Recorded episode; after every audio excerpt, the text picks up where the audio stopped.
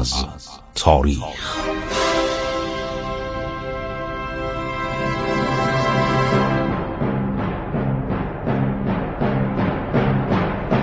کاری از گروه جوان و اندیشه رادیو جوان.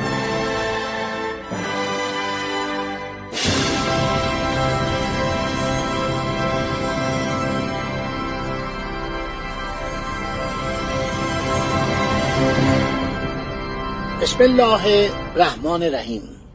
به نام خداوند بخشاینده مهربان خسرو معتزد در برنامه عبور از تاریخ با شما عزیزان در سراسر ایران و در تمام کشورهایی که صدای رادیو جوان شنیده میشه صحبت می‌کنم. خب دوستان گرامی داشتیم می‌گفتیم که شاه رفته بود اصفهان. در 1250 تقریبا در این زمان ملکه ویکتوریا سلطنت خودشو داره آغاز می‌کنه. ایشون در اصفهان دچار کسالت ذات الجمع شد. هیچ یک از پزشکان خارجی در دسترس شاه نبودند دکتر مککورمیک دکتر با وجدان و دلسوز انگلیسی مرده بود. پزشکان تهرانی و اصفهانی هرچی کوشیدن نتوانستن از بیماری شاه بکاهند. تمام جزیات این بیماری شاه رو دکترای انگلیسی نوشتن. کمبل دکتر مکنیل اینا همه در تهران که بودن اینا معمور بودن ها. یعنی معمور مثلا سفارت انگلیس بودن. پزشک سفارت انگلیس بودن. بعدا به علت که فارسی رو خوب یاد گرفته بودن. مدت ها در دربار ایران بودن. اینا رو وزیر مختار می‌کردن. اغلبشون نظامی بودن. سرنگ دوم بودن سرنگ تمام بودن. کلونل بودن. اینا در ارتش ایران خدمت می‌کردن. شاه از روز 19 جمادی آخر 1250 تصمیم گرفت پس از صرف نهار و مختصری استراحت بعد از ظهر آن روز در امارت هفت دست رجال و بزرگان را به حضور بپذیرد. اصفهان یک شهری بود واقعا مینیاتور بود. شاه عباس و سلاطین صفوی اصفهان رو سعی کردن به صورت استانبول در بیارن. به قدری شاه عباس در فشار بود. فشار وجدان خودش. که چرا اصفهان بندر نداره؟ یک جاده ساخت جاده سنگفرش عالی تا ساری. تا بندر بیشر در ساحل خزر که از اون طریق کشتی ها می اومدن و کالای ایرانی رو از طریق رود عرض شود که ولگا می بردن به اروپا.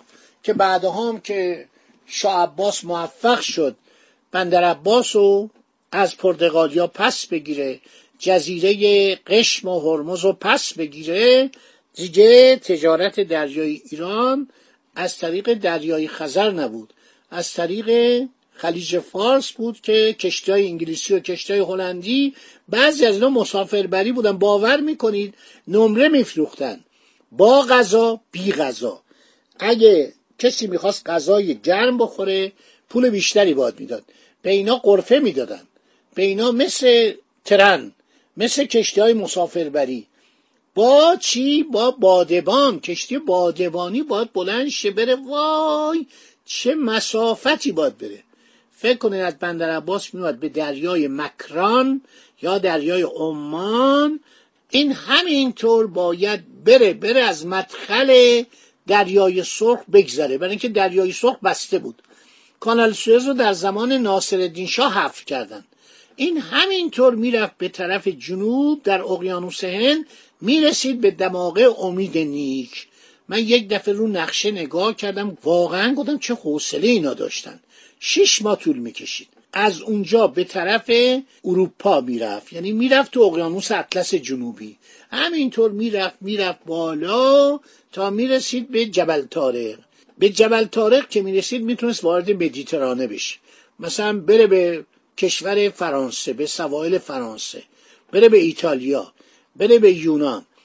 ولی اگر راهش ادامه می‌داد در اقیانوس اطلس می‌رسید به انگلستان می‌رسید به سوئد به نروژ. چنین چیزایی بود. واقعا زندگی اون موقع خیلی مشکل بود. شما فکر آدم شیش ماه تو کشتی بادبانی بشنه و دزدان دریایی با آدم حمله کنن. اینو چیز نوشته شاردن نوشته. تاورنیه نوشته نوشته ما یک کشتی که میومد ما توپ شلیک می‌کردیم. هر کشتی با توپ داشته باشه. دزدای دریایی اینا رو اسیر می‌کردن به عنوان برده میفروختن. این میگوئل سروانتس کتابی نوشته به نام دونکیشود این بیچاره جزو سربازان افسران اسپانیولی بود. دستگیرش کردن بردن. در مراکش مدت برده بود که بعد آزاد شده برگشت اون کتاب با عظمت دونکیشود رو نوشت.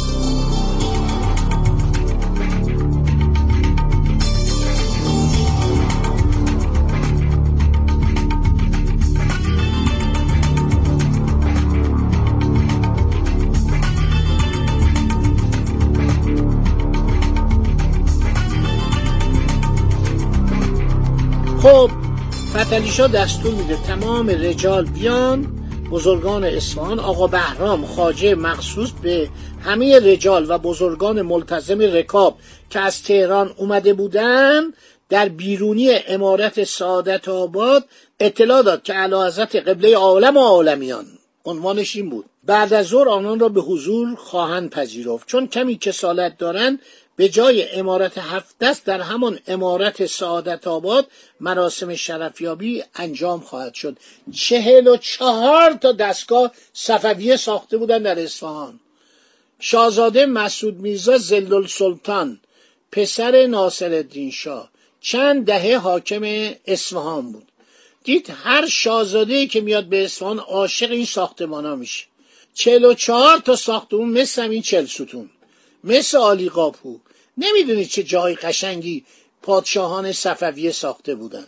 سادت آباد فرآباد تمام اینا رو ویران می‌کنه. امارت گلدان عرض شود که امارت نمکدان همه رو نابود می‌کنه. گفته خب فردا ممکنه پایتختی بیارن به اصفهان. چون اصفهان وسط ایرانه شهر بزرگه. اون موقع مثلا فکر کن دیگه دیویس هزار جمعیت داشت. کمتر فکر کنم صد هزار تا جمعیت داشت. بنابراین به خاطر اینکه هر کسی که میاد هوس فرمان روایی بر اصفهان نکنه یا ناصر شاه تهران رو رها کنه بیاد اصفهان زندگی کنه پایتخت بشه شهرتی داشت اصفهان. هم در دنیا شهرت داره. الان خیلی از این خارجی ها از مجارستان با ترن بلند میشن میان ایران میرن اصفهان.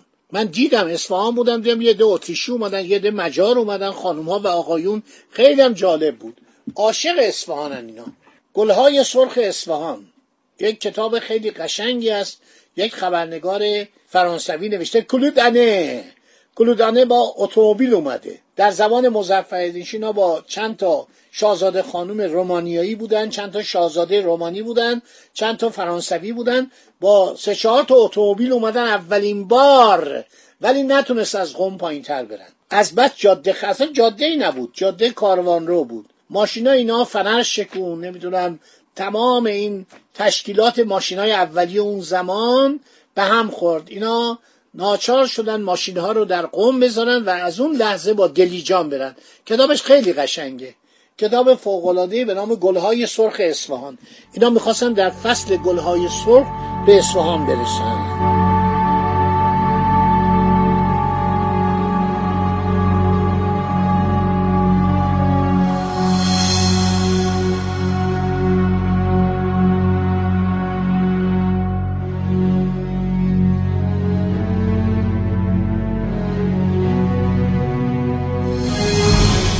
خیلی خوب. رجال جمع میشن در امارت سعادت آباد شاه پس از صرف شوربایی به عنوان نهار آش بوده که آن را هم با بیمیلی خورد سه ساعت خوابید. وقتی بیدار شد سر و صورت را شست و دستور داد کلاه بلند زمرد نشان و قبای زربفت او را بیاورند. اما در حال پوشیدن لباس و بستن کمر یک دفعه دچار ضعف شد بر روی سینه آقا بهرام افتاد و سپس بر زمین در غلطید بیدرنگ جان سپرد. نفس آخری که شاه کشید و دیگر خاموشمان آقا بهرام را متوجه کرد که خاقان فتلی شاه قاجار چشم جهان پوشیده. خب همه بزرگان جمع شدن. رؤسای ایلات اومدن اشایر اومدن. ملتزمین رکاب جمعن اهل اندرون از این واقع آگاه شدن زنان حرم گیسو کندند و بنای شیون و زاری گذاشتند. تو سفر کردی و خوبان همه گیسو کندن. این شعر رو گفتن. این به اصطلاح مصرا رو گفتن. مصرای به اصطلاح تاریخ مرگشو. خب دوستان همینجا رو در ذهن مبارک داشته باشید. باقی مطلب میماند برای برنامه بعدی. فردا می‌خوام براتون میگم چه اتفاقی میفته خدا نگهدار شما با.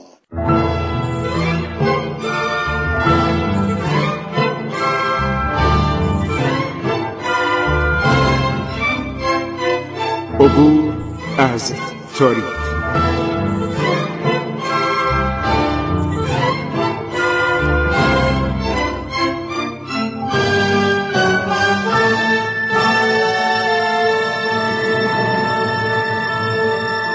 ایران با شکوه. سرگذشت ایران ما به روایت خسرو معتزد